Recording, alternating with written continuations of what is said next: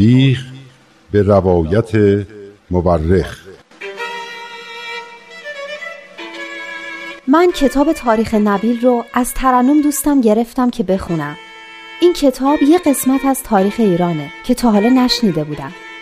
کتابو که باز کردم خود نبیل که اونو نوشته شروع کرد با من حرف زدن. خیلی عجیب بود. ولی خیلی هم برام جالب بود. این تاریخ یه بخش از کاری از گروه نمایش رادیو پیام دوست. تهیه کننده و کارگردان امیر یزدانی.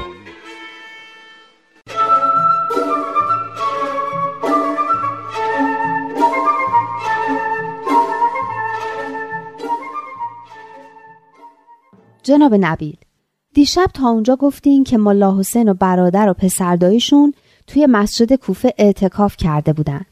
بعد یکی دیگه از شاگردای مشهور سید کازم رشتی با همراهاش که دوازده نفر بودن یعنی با خودش می شدن سیزده نفر اونام وارد مسجد کوفه شدن و سر و صدایی توی مسجد به پا کردن. بله اسم آن شاگرد مشهور ملا علی بستامی بود که اطلاعات زیادی هم از تعالیم شیخ و سید داشت و حتی بعضی ها او را بالاتر از ملا حسین می دانستند. اصلا من ملا حسین رو بیشتر از همه دوست دارم. شما هم دارید لبخند می‌زنید. خودتونم ملا حسین رو بیشتر دوست دارید. ملا علی بستامی وقتی به مسجد رسید و ملا حسین را مشغول عبادت و توجه دید اول خواست از علت حرکت و مقصد ملا حسین سوال کند اما ملا حسین مدام به توجه و راز و نیاز مشغول بود و برای ملا علی وقت مناسبی پیش نمی آمد. چند بار خواست نزد او برود نشد تا عاقبت خودش هم تصمیم گرفت که به عبادت مشغول شود یعنی اونم اعتکاف کرد؟ بله ملا علی بستامی هم همراه با نه نفر از همراهانش مشغول اعتکاف شد و سه نفر بقیه هم مسئول تهیه لوازم و مایحتاج آنها شدند. اعتکاف چهل روزه ملا حسین زودتر تمام شد و به همراه برادر و پسرداییش به راه افتاد. شب از کربلا رد شد و پس از زیارت نجف به سمت بوشهر روان شد. ملا حسین در بوشهر عطر بوی خاصی را احساس می کرد که جانش را به احتزاز در می آورد. عطری که فقط جان پاکی مثل ملا حسین توانایی احساسش را داشت. چرا؟ چون حضرت باب قبل از آن سالها در بوشهر ساکن و به تجارت مشغول بودند. ملا حسین بوهای خوش قدسی را در بوشهر احساس می کرد. اما مدت زیادی در بوشهر نماند. زیرا احساس می کرد که یک قوه پنهانی او را به سمت شمال و به طرف شیراز می کشاند. شیراز همون جایی که حضرت باب بودن چقدر هیجان انگیز بله همانجا وقتی ملا حسین و همراهانش به شیراز رسیدند ملا حسین از برادر و پسرداییش جدا شد و به آنها گفت شما به مسجد ایلخانی بروید و در آنجا منتظر باشید. ان الله هنگام غروب پیش شما می آیم. آنها رفتند و ملا حسین هم چند ساعتی را خارج از شهر به گردش پرداخت. در آن هین جوانی را دید که پیشانی بازی داشت و امامه سبزی را بر سر گذاشته بود و به سمت او می آمد و وقتی به ملا حسین رسید با تبسم به او سلام کرد و فرمود الحمدلله که به سلامت وارد شدید. اون جوان کی بود که ملا حسین رو میشناخت؟ آن جوان کسی بود که هر کسی را بهتر از خودش میشناخت و حتی می‌دانست در قلب هر کسی چه میگذرد. کسی که حضرت باب. وای چه جالب! می‌دانستم همین را می‌گویی. چیو میگم چه جالب! واقعا هم این تاریخ و این سرگذشت تاریخ شگفتآوری است. خب بقیهشو بگین. ملا حسین چیکار کرد؟ آن جوان مانند دوست صادق با وفایی که به رفیق قدیمی خود رسیده باشد با مهر و محبت با ملا حسین روبرو شده بود. ملا حسین فکر کرد این جوان یکی از شاگردان مرحوم سید است که شنیده وی به شیراز می آید و به پیشبازش آمده است. شما از کجا می‌دونین که ملا حسین چی فکر می‌کرد؟ یعنی می‌خوام بگم این قضیه رو خود ملا حسین برای شما تعریف کرد؟ این ماجرا را مرحوم میرزا احمد قزوینی که خودش بعدا شهید شد از ملا حسین شنیده بود. ملا حسین برای میرزا احمد قزوینی تعریف کرده بود جوانی که در خارج شهر شیراز دیدم با نهایت محبت با من رفتار کرد و مرا به خانهش دعوت کرد تا خستگی سفر را از تن دور کنم و استراحتی بکنم. من از او خواستم که عذر مرا بپذیرد زیرا نمی‌توانم بروم و همراهانم در شهر منتظر بازگشت من هستند. جوان فرمود که آنها را به خدا بسپار خداوند از آنها محافظت می کند بعد به من فرمود تا همراه او بروم. من هم به قدری تحت تأثیر رفتار خوش و گفتار شیرینش قرار گرفته بودم که نتوانستم دعوتش را رد کنم. از آن همه متانت و وقار و احساسات عالی و صدای زیبا که در او می‌دیدم در حیرت بودم. چقدر قشنگ! ملا حسین تعریف کرده بود که پس از اینکه مسافتی را طی کردیم به در خانه ای رسیدیم که در نهایت زرافت ساخته شده بود. جوان در را کوبید و غلامی حبشی در را باز کرد. جوان اول وارد خانه شد و به من فرمود ادخلوها به سلام آمنین. یعنی چی؟ این آیه ای از قرآن است از سوره حجر. یعنی داخل شوید در آن به سلامتی و امنیت. ملا حسین تعریف کرده که عظمت و قدرت و جلال و نحوه مهمان نوازی آن جوان تا اعماق قلبم اثر کرد و آن آیه قرآنی را که خواند برای رسیدن به مقصود قلبی خودم به فال نیک گرفتم. چون این آیه را وقتی فرمود که می‌خواستم وارد خانه بشوم.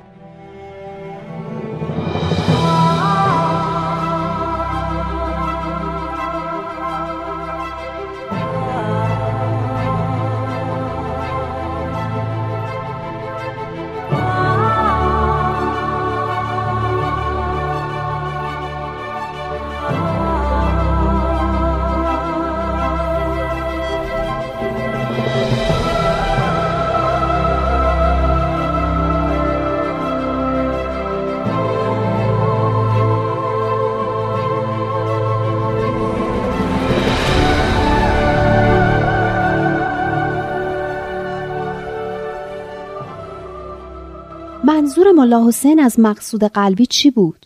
هدف بزرگ ملا حسین و همراهان و بقیه شاگردان سید کازم رشتی چه بود؟ پیدا کردن موعود. درسته. حواسم نبود. ملا حسین تعریف کرده بود که این اولین خانه ای بود که در شیراز با آن وارد شدم. اصلا از همان ابتدایی که وارد شهر شده بودم هوا و فضای آن شهر سرور و نشاط عجیبی در من به وجود آورده بود. که هرچه بخواهم توضیح بدهم که چگونه بود نمی‌توانم توصیف کنم. از خودم میپرسیدم که آیا ممکن است این پیش آمد به من در راه رسیدن به مقصود کمک کند و به دوره انتظار من پایان بخشد؟ خلاصه وارد منزل شدیم. صاحب خانه از جلو و من به دنبال او. وارد یک اتاق شدیم. همین که وارد اتاق شدیم سرور و شادی من چند برابر شد. در توصیف آن حالت هرچه بگویم کم گفتم. نشستیم. جوان فرمود آفتابه و لگن آوردند.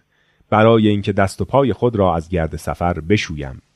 من خونه فامیلامون این آفتاب لگنی رو که اون موقع هایی که لوله کشی آب وجود نداشته باهاش دست و پاشون رو میشستن دیدم. در اون روزا که سفر یا پای پیاده بوده یا روی اسب و شطور اونم تو جادای خاکی پای مسافر خاکی می شده. برای همین با این آفتاب لگنا دست و پاشون رو می شستن. بله دخترم درست فهمیدی. ملا حسین تعریف کرده بود که من اجازه خواستم در اتاق دیگری دست و پایم را بشویم که بیادبی نباشد. ولی آن بزرگوار در همان اتاق با دست مبارک خود آب ریختند و من دست و پای خود را شستم. مثل حضرت مسیح. بله ملا حسین تعریف کرده بعد ظرف شربتی برایم آوردند و فرمودند که سماور و چای حاضر کنند و به من چای دادند پس از خوردن چای اجازه مرخصی خواستم و عرض کردم غروب نزدیک است و همراهانم منتظر من هستند با آنها گفتم که وقت غروب به مسجد ایلخانی پیش آنها می روم.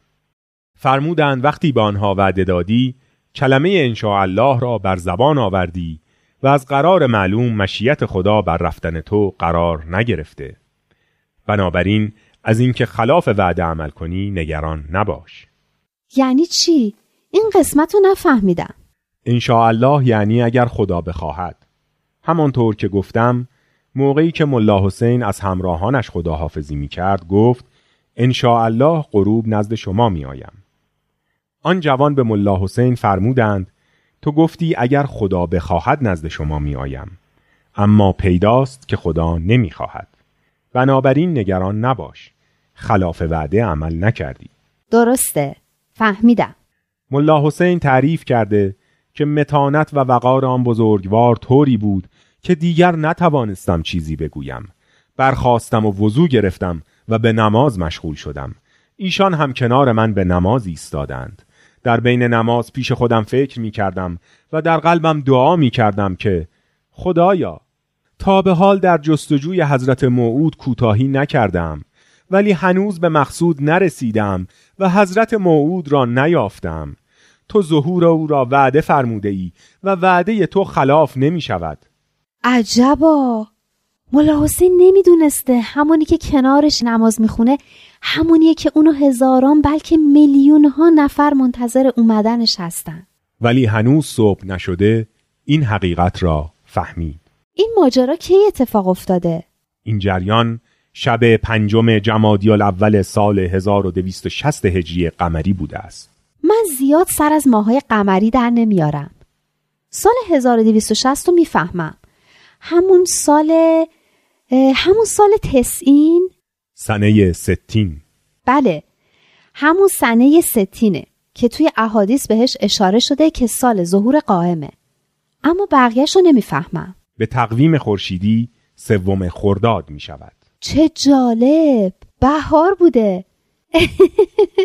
می‌خواستم نگم چه جالب. اما دیدین؟ آخرش گفتم. لطفا بقیه ماجرا رو بگی بله. ملا حسین تعریف کرده بود که نیم ساعت از شب گذشته بود که آن جوان بزرگوار با من به گفتگو پرداخت و از من سوال کرد که بعد از جناب سید کازم رشتی از چه شخصی اطاعت و پیروی می کنید؟ عرض کردم مرحوم سید در اواخر زندگانی سفارش می کردند که بعد از فوتشان هر یک از شاگردان باید خانه و زندگی را ترک کند و به جستجوی موعود محبوب بپردازد. برای همین است که من برای اطاعت از استاد بزرگوارم به ایران سفر کردم و به جستجوی موعود مشغولم. سوال فرمودند که آیا استاد بزرگوار شما برای حضرت موعود صفات یا امتیازات خاصی مشخص کردند یا نه؟ عرض کردم آری آن مرحوم میفرمود که حضرت موعود از خاندان نبوت و رسالت است از اولاد حضرت فاطمه زهرا علیها سلام الله است. سن مبارکش وقتی ظاهر می شود کمتر از بیست و بیشتر از سی سال نیست. دارای علم الهی است. قدش متوسط است. از مصرف دخانیات برکنار است و از عیوب و نقائص جسمانی در او خبری نیست. میزبان محترم یک لحظه سکوت کردند و با لحن بسیار متینی پرسیدند نگاه کن آیا این علامات را که گفتی در من می‌بینی؟ بعد یک یک علامات را ذکر کردند و با خود تطبیق دادند. سراپای مرا حیرت و وحشت فرا گرفت. با کمال ادب عرض کردم حضرت موعود نفس مقدسی است که مقامش از همه بالاتر است.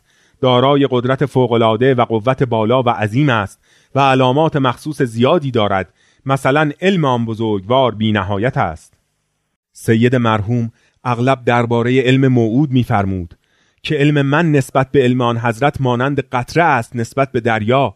علمی است که از طرف خداوند به حضرتش عنایت شده و آنچه من می‌دانم در مقابل معارف عالی و علم کامل و جامع او مثل ذره خاک است و بین این دو مقام فرق بسیاری هست.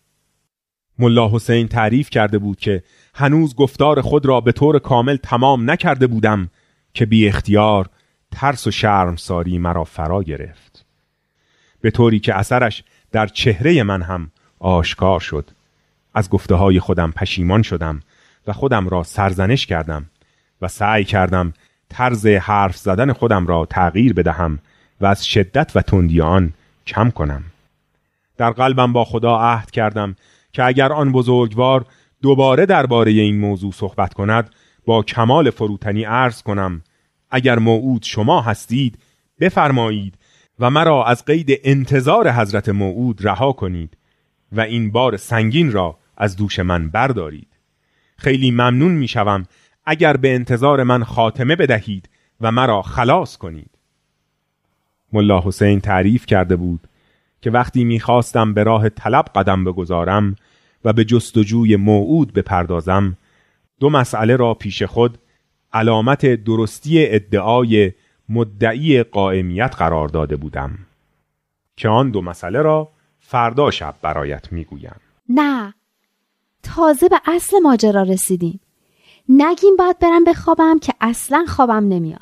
اما قول قول است و ارزش انجام آن وقتی برایت سخت است بیشتر است. باشه. می‌دونم که امکان نداره بشه شما رو قانع کرد. اصلا میرم میخوابم. شاید تو خواب بقیه ماجرا رو دیدم.